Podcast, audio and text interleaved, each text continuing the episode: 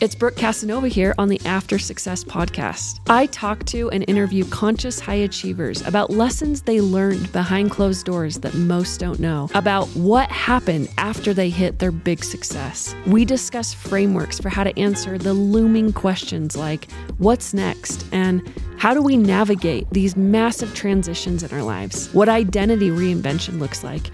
And how to build a legacy through your unique gifts in your second act. My goal, my friends, is to help you, one, feel like you're in good company and learn how to co-create a new tribe of deep connection in your life. Two, step out of the disorientation you may be feeling. And three, flood you with frameworks for how to generate new vision and creativity in your everyday life again. This is the After Success Podcast.